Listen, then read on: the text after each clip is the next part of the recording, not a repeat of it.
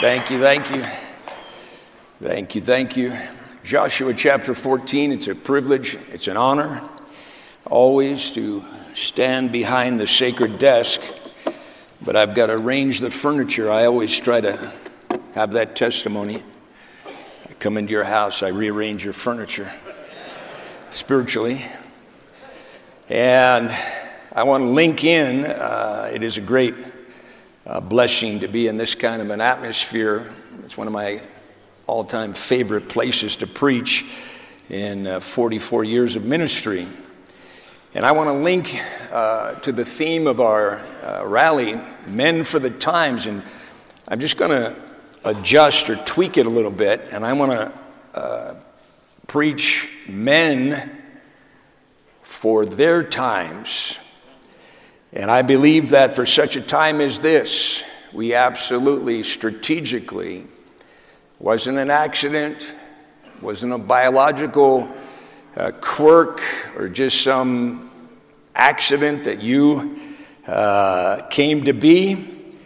But I believe that the God that spoke to Jeremiah, I knew you before I formed you in your mother's womb, and I ordained you to be a prophet in, uh, in his generation, uh, we could put our name in that uh, spot as well. God knows you, He's, He knows that you're here, and I hope to be used by the Spirit of God to goad you or stir you that God wants to uh, absolutely have it play out what Daniel prophesied in Daniel 11:32.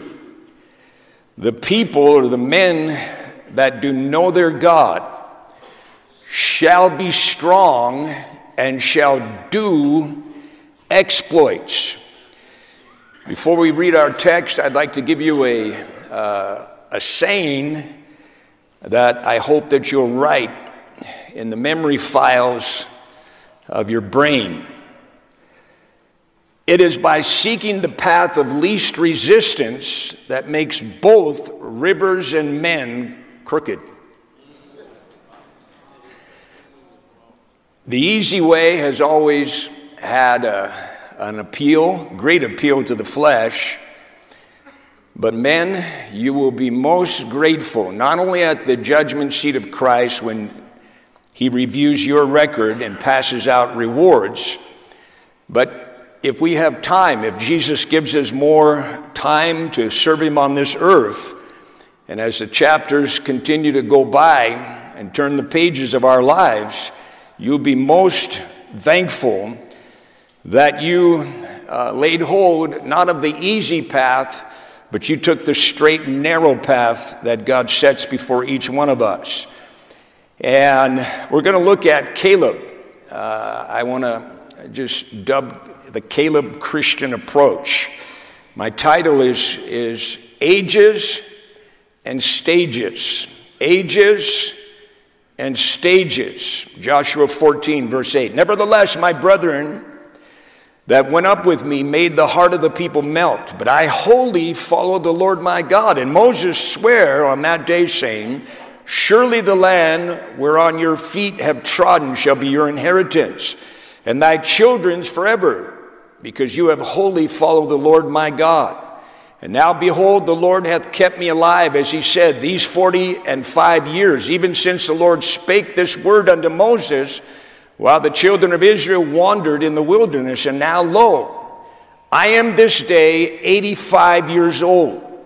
As yet, I am as strong this day as I was in the day that Moses sent me. As my strength was then, even so is my strength now for war, both to go out and to come in. Now, therefore, give me this mountain, whereof the Lord spake in that day, for thou heardest in that day how the Anakims were there, and the cities were great and fenced. If so be the Lord will be with me, then I shall be able to drive them out as the Lord said, God help us. God, we bind the thief of the word. Bruise, I pray, God, the serpent's head. God, exalt your Son, Jesus Christ. Stiffen, God, our backbones and help us, God, by the power of the Holy Ghost to do the will of God in this perverse generation. We ask in Jesus' name. Everybody says, Amen. I want to look at a quick overview.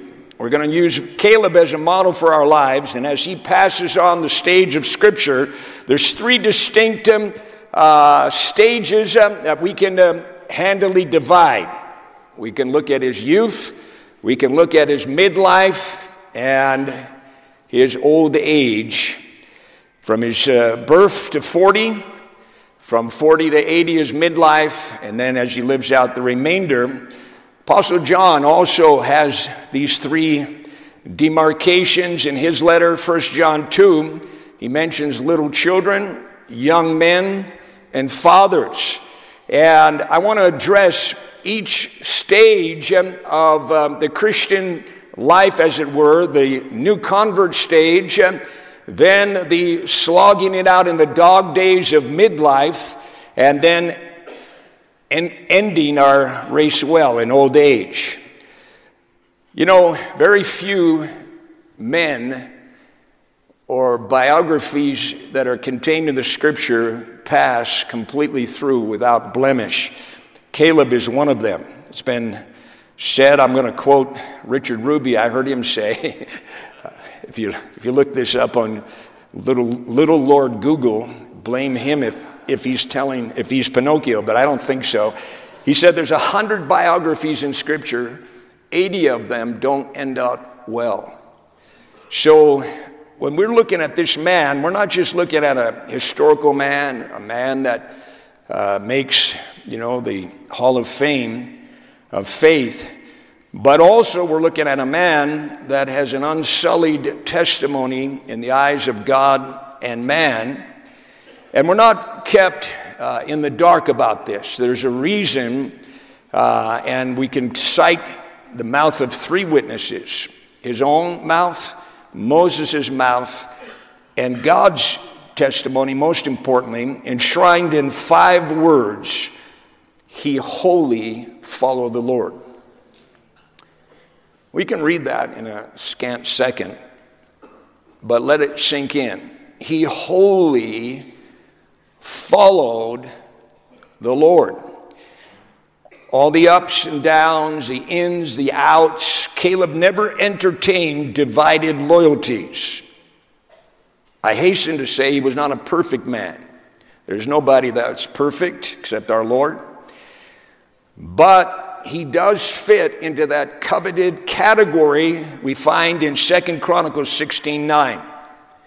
For the eyes of the Lord run to and fro upon all the earth, beholding both the good and the evil that he may show himself strong in the behalf of them whose heart is perfect towards him. And again, that word perfect doesn't mean sinless. It's, this is not something that's beyond any of our uh, opportunities. This is something that speaks of a goal that all of us could have and fulfill. It's talking about a heart that's perfect towards God, is a heart that's wholly loyal someone that's truly tapped into what has always released miraculous help. When, when we talk about Caleb wholly following the Lord through all the different trials and testings, really, he got the lesson that Jesus had to impress upon Mary. All scripture is given by divine breath, and he inbreathed, he, he breathed the inspiration into his human instruments and so when we find that uh, Jesus first worked a public miracle, uh, it wasn't by accident, it was at a wedding. And in this wedding, they ran out of the uh, mirror, they ran out of the uh, wedding beverage, and Mary comes. She, uh, no doubt, uh, had been traumatized in her own background Remember the cloud that has always been over Mary and Joseph, uh, uh, all of her uh, adult life since uh, she birthed Jesus. So she is at a wedding. Commentators believe that's probably a relative of Mary and Jesus. That's why he would have been invited. but Jesus showed up with about six or seven hungry disciples. You know those, you know those kind of fellowships where you're invited and I remember Joe Campbell one time, I told him, I said, Brother, you've been so kind and generous. I want to pick up the tab tonight. And so I thought it was just going to be him and Pastor Mitchell. Really, I thought I was going to impress Pastor Mitchell. And, uh, and when we showed up, uh, he had about 20 of his disciples. yeah. I know he's, uh, I know you're going to get me, but that's all right. I, I can take it from my older brother. But anyway, so Mary comes. This is crucial. Mary comes. They have no wine. Picture. She's been traumatized about what's happened. If, if, if this couple starts their, uh, their marriage journey, so to speak, off on the wrong foot, this could really, this could really be a cloud over them. Mary's had that. She's feeling it she comes, and probably because Jesus brought some extra uh, guests that weren't on the, on the uh, guest list, and they've run out of wine, and so she, she's, you know, she might have been stamping her foot. They have no wine. Do something, son. You know, and then Jesus, if I said what Jesus said to my mom, whack. What have I to do with you? Mom? Whack! That would have been my, my fate. Uh, but she got it. Don't miss it. She got it. You're never, you're never going to have a lever on Jesus. You're, even if you're, you know, by, by relationship, by bloodline, uh, you don't ever uh, hector or, or, or force Jesus to, to, to fix or clean up the mess or to take care of the, uh, the human uh, uh, problems. Uh, that's not what gets God to move. God doesn't move because there's a need. God moves when there's faith and obedience. And so she uh, quickly got her mistake and she turned to the servants and said, Whatsoever he says, whatsoever Jesus says, do it. It's not complex rocket science. It's very simple. Obedience is always the key. There's a saying that, um, that I was fortunate to pick up when I first got saved, and that saying goes like this God only works for what he's put in charge of. We love to have Jesus in the back seat, or maybe even in the trunk, in case we have an emergency. All right, all right, don't get so intense, Jesus. We'll give you the, uh, we'll let you, uh, you know, we'll let you ride in the, the front seat. He's not going for it. He's got to have the wheel. Yes, yes. I confess freely. I don't like, I don't like yielding the wheel. Whatsoever he says, do it. That release, miracle power. Caleb got that lesson. He got that memo early on. And that can be our secret as well. Jesus said, Why do you call me Lord and you do not do the things that I say? That's not just a question for his day. Jesus gave us a parable along this lines to just, um, you know, to highlight this in Matthew 7. Therefore, whosoever hears these sayings of mine and does them, I will liken him to a wise man which built his house upon a rock.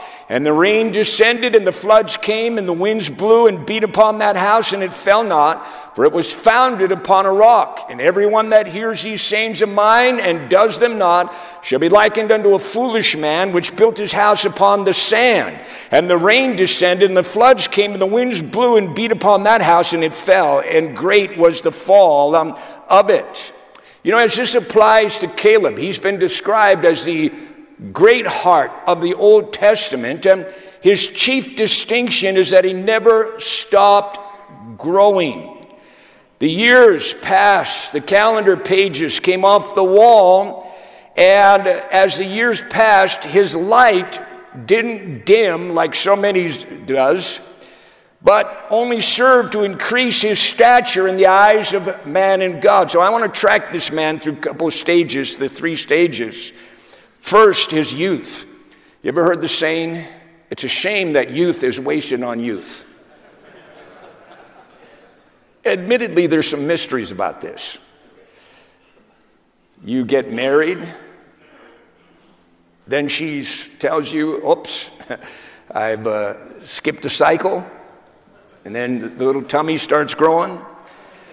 And then you feel that little fish inside her belly that starts squirming in there. And, then this miracle of, you know, of uh, what takes place in the womb. And then out of the oven comes this little creature that looks like an alien at first. And, and uh,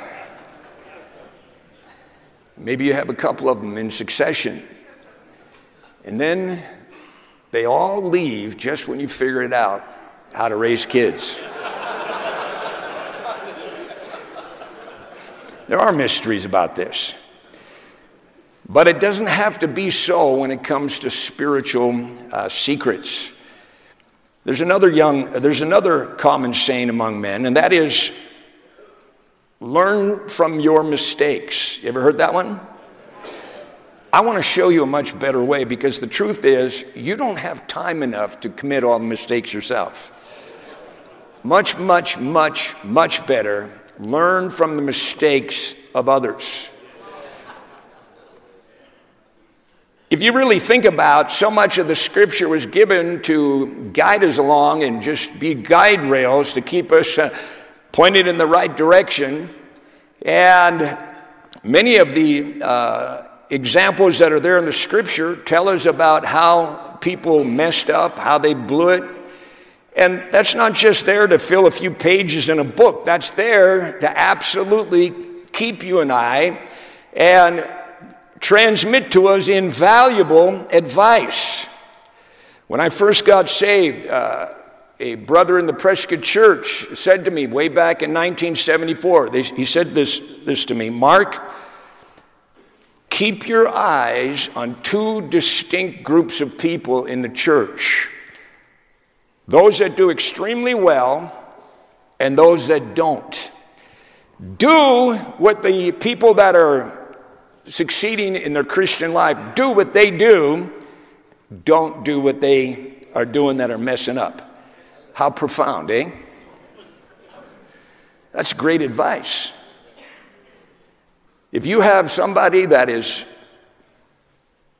they have been able to maneuver and navigate uh, through years of ministry, years of service in, in the church where you're at, you have a treasure. You ought to, you ought to really study that person's life and the attitudes and, and uh, habits of that person. And uh, that person can greatly, greatly advance your cause. But on the other hand, you're going to encounter people that mess up, and not to criticize them or to feel condescending towards them or, uh, or anything like that, um, but learn the lesson of what their life uh, tells you. I was saved um, in uh, July of 1974. I pretty quickly plugged in and, um, uh, and I began to track this guy. He seemed to be doing tremendous. He was preaching in the door scene.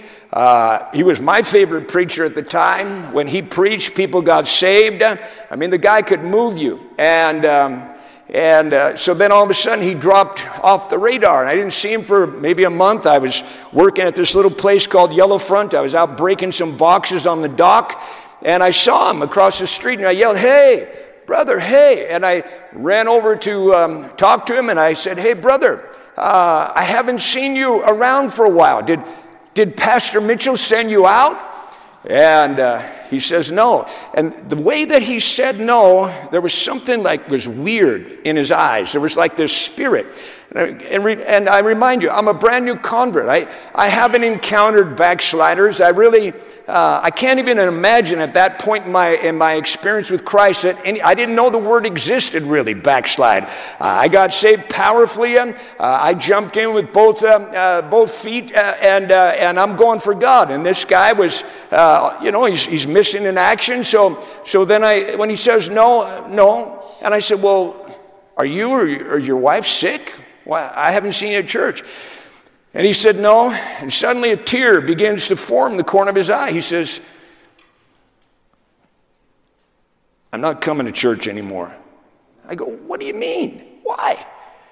He says, Well, I, I, said, What do you mean? Why? I said, You were being raised up. Everybody was saying that you're going to be the next guy that's going to be sent out. What do you mean you're, you're not coming to church anymore? What? He says, Well, it's true. I was being raised up. He says, And one day the devil came to me and said to me, I'll leave you alone if you quit contending for the ministry. And again, this is, this is intense for me. As a tear rolls over his, uh, his uh, eye and drips down, as he turns from me, then he shot back and he said, I just wanted to be left alone. And he walked away. Well, I tracked his life. He brought about maybe about 20 people down with him, and somebody that um, uh, I used to go to that guy's house for Bible study, ended up getting back into drinking. He was driving a Jeep between Prescott and Bagdad, Arizona, and he drove off the cliff and he went into eternity. And God spoke to my heart and taught me something I never forgot, and that is that if you won't fight the devil, you're going to work for him.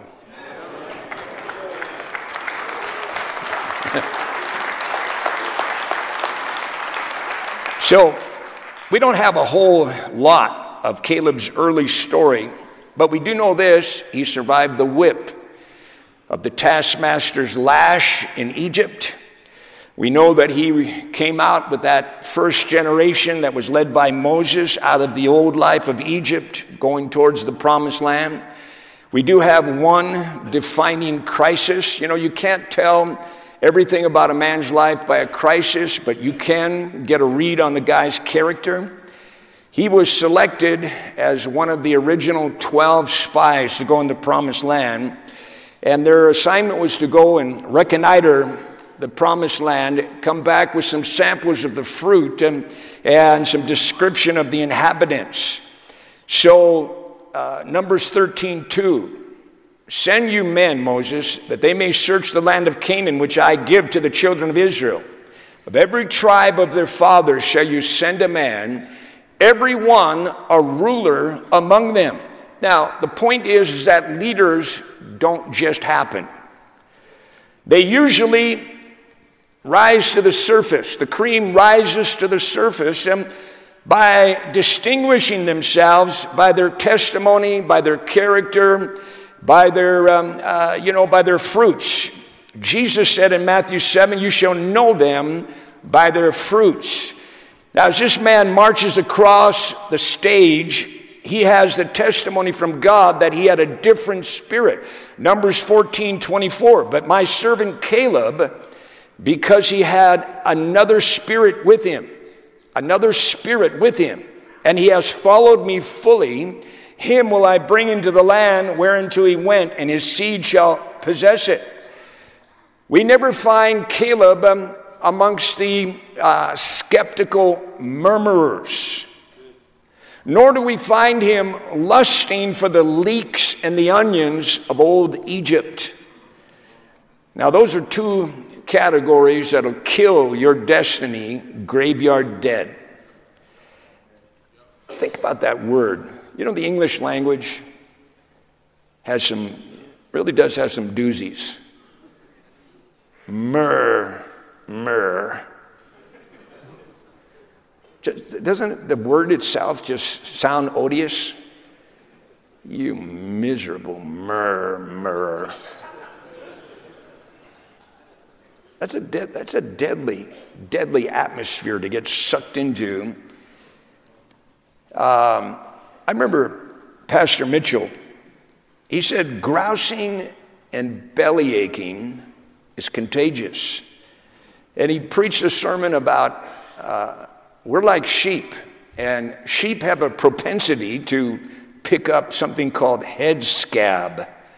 And it really is like a disease amongst uh, on their head. It's like a, a skin disorder.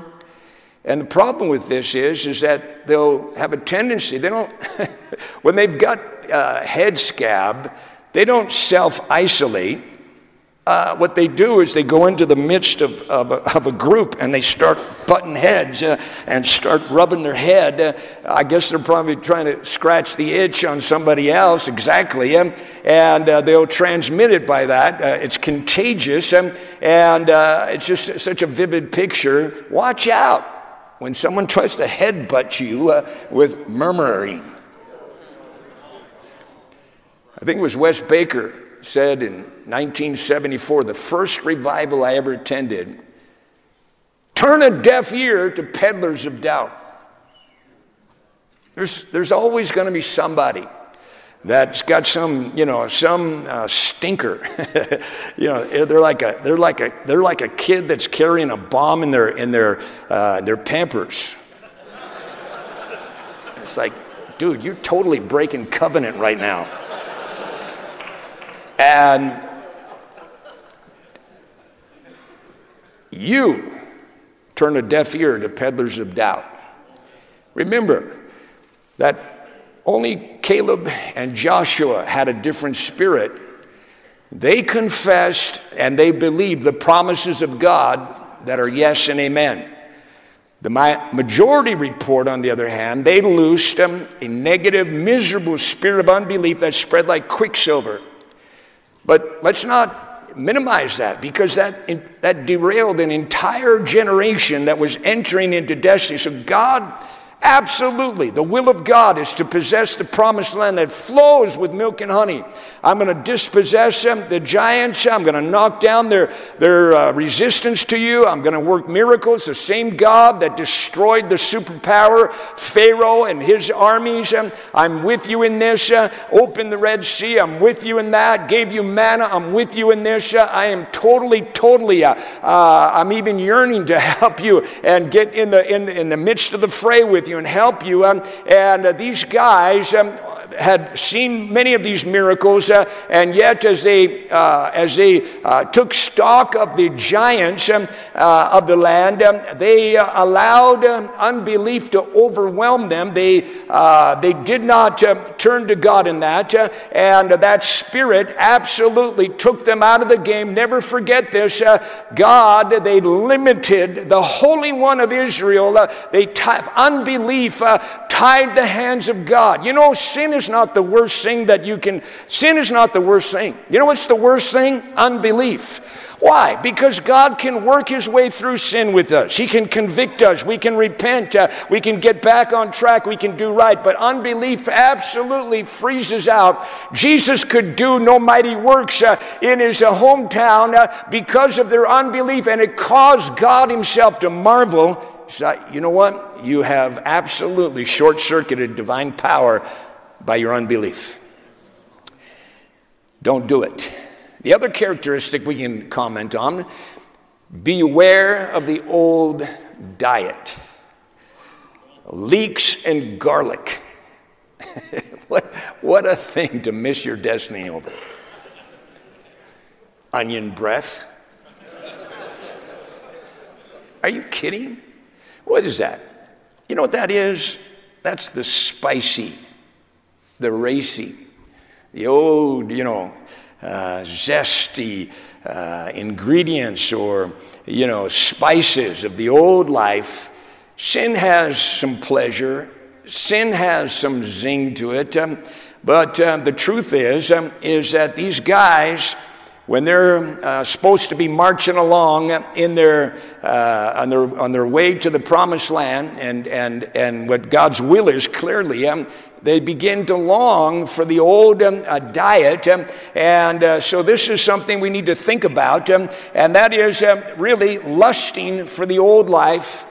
When you're in a trial, when you're having to walk with faithfulness, uh, uh, not by sight, but by faith. And, and the sure as you're here this morning, uh, you had uh, an old life, you had some things that you were involved with. Uh, that familiar spirit will come back. He will uh, begin to um, uh, stir up um, only the fondest of memories. he'll definitely block out the memory of the, the taskmaster's whip, of all the, the torment, the vexation that was there in the old life. he'll cause you to have amnesia amnesia about that, but he'll stir you up. Uh, oh, wasn't it cool? Wasn't it good? Wasn't it uh, uh, a good scene to just, uh, you know what, um, grab for the gusto, you know, get a, crack a cold one, uh, uh, you know what, um, whatever else was your little habit list. Um, and, you know, while I'm here, I think it's good that I would remind you, old Samson. You know where this is going? He was a he man. Samson was the kind of guy maybe that would be at the gym with the mirrors, you know, and, and I don't know. I just kind of see this. He was a he man with a she weakness. Ooh. How, you know what's weird? How come it only ooh, over there? well, this is a very confused generation. I'm not. Get out of there, Aulson. Get out of there. So, I'll remind you Samson could handle the lion. The lion sprang out on him, this lion. Samson could kill the lion but then he went back and he got the honey out of the dead carcass, which is a violation of the Nazarite vow. But the point is, uh, is, uh, is uh, very clear. He could, he could handle the lion, but he couldn't handle honey.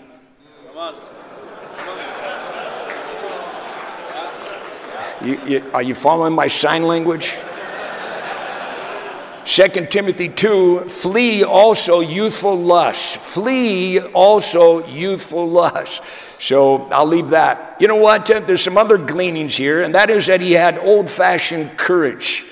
When the crowd was agitating, let's dump Moses as our leader. That's never good advice. Somebody that's been faithful to you, that has served you, helped you to get birth in the kingdom of God, uh, was a father in the faith, um, uh, invested in you and spent time and trusted you. And, and then what? You, you got too big for your britches because what? You got 50 people now, you're self supporting, and now you don't need your father in the faith, or maybe your church has even got, uh, you know, uh, comparable or whatever, uh, and, uh, and you're going to dump Moses. It's never a good idea, let me tell you that. And so, and so they want to dump uh, Moses and return under another leader to Egypt. And, and, the problem is, is that most everybody is crickets, just crickets. There's nobody uh, speaking up um, until um, the silence is broken by Caleb. Joshua was with him in this, uh, and they spoke up. You know, one of the most intense trials or tests for young people um, is that we crave popularity. We want to be accepted by the crowd. We want to fit in. You know what? Who wants to be a weirdo? But in case you didn't get this memo, when you became a Christian, you are not going to be voted um, as king to the prom.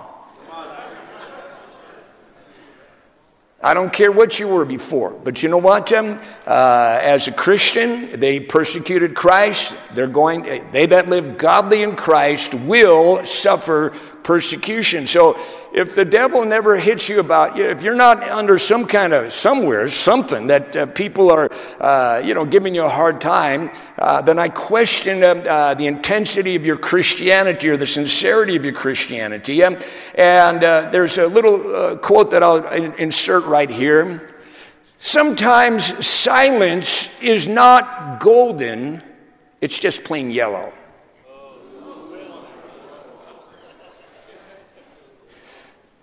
But not with Caleb. You know what? Caleb said, In your face, spirit of Antichrist, that's the spirit that we're facing. The intimidating spirit on every hand, you know, again, it just it's sickening that you know when somebody will stand up and speak uh, for Israel, and I don't want to get waste any of my time on, on all these nuts. And now all of a sudden they're they're embracing uh, you know Islam. They're embracing the Palestinian cause. They're get, they got their little scarves, uh, you know, and, um, and, uh, and now uh, they're going along with that spirit. And some, so somebody rises up, somebody from Hollywood uh, rises up and smacks them down. And, and so then, um, you know, they, they jump on them and they get on, you know, and I don't approve. I'm just thinking about this as I'm, I'm going along. I don't approve of Elon Musk's language.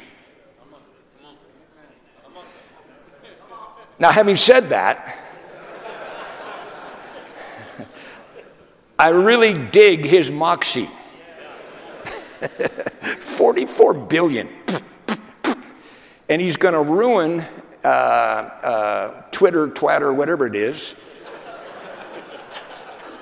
And he says, Up yours. I'm not you're not, you're not gonna, you're not gonna hold me uh, hostage and, and take me blackmail uh, uh, and use blackmail on me. Uh, uh, you think that in this, um, in this uh, generation, this cancel culture, woke spirit, absolutely not. Um, you can take it and put it where the sun doesn't shine in Mississippi. Um, I'm not going for it. Now, if a sinner can have that, I, I, I grant you, he just happens to be the richest man in the world. And, uh, you know, what's 44 billion amongst friends? but he's got backbone.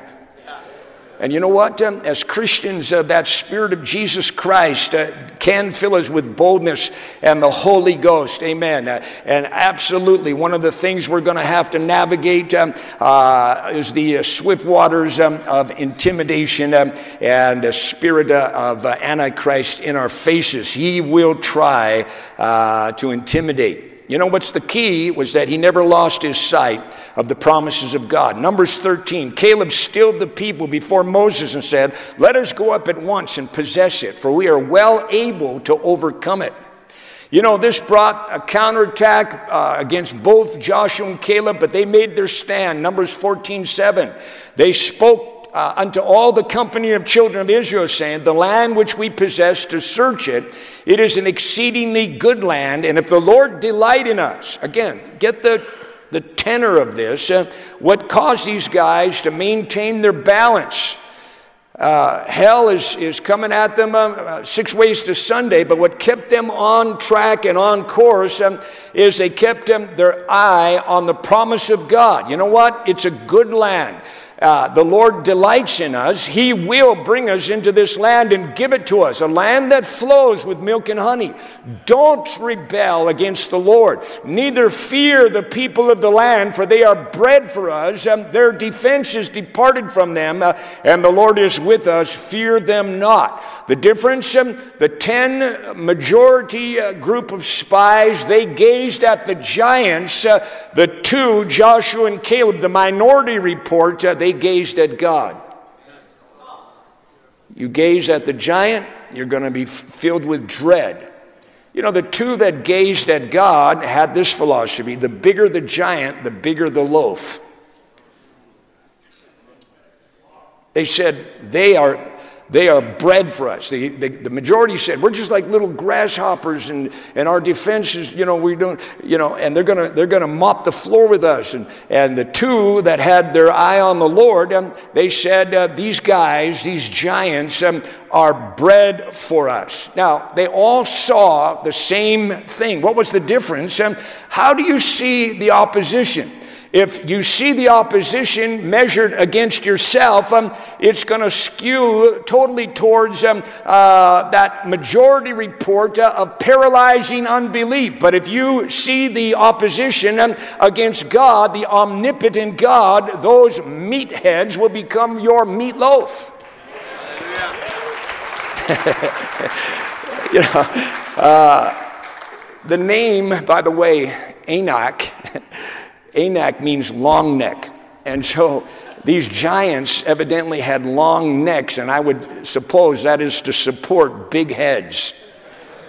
So, anyway, if you're in a place um, uh, this morning, you're young, hold on to your faith. Amen. And if you find yourself like Peter, who began to sink, Peter lost his, his, direct sight, direct line to Jesus. He began to look at the wind and the waves, um, there's two facets that we all must constantly deal with. As Peter's trying to do the supernatural, like we should try to do, um, uh, he said, Lord, if it be you, bid me come. When you get a rhema from God, yes, this is the word of God, this is the destiny of God for you. Step out of the boat of so called security, take the risk, uh, uh, go for it. And God will supernaturally hold you up. But Peter, uh, he got his eyes off Jesus, began to uh, look at the uh, circumstance. There's two facets you'll always deal with.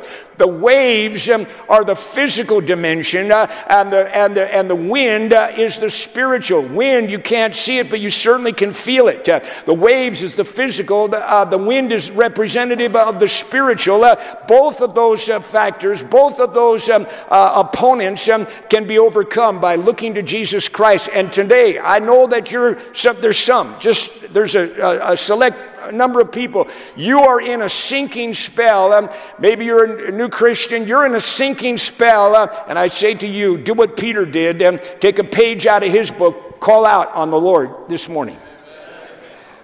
Let's look at Caleb in his middle age.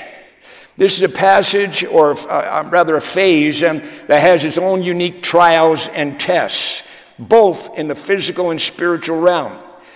Let me tell you something Psalms 91, verse 6 there is a destruction that wasteth at noonday.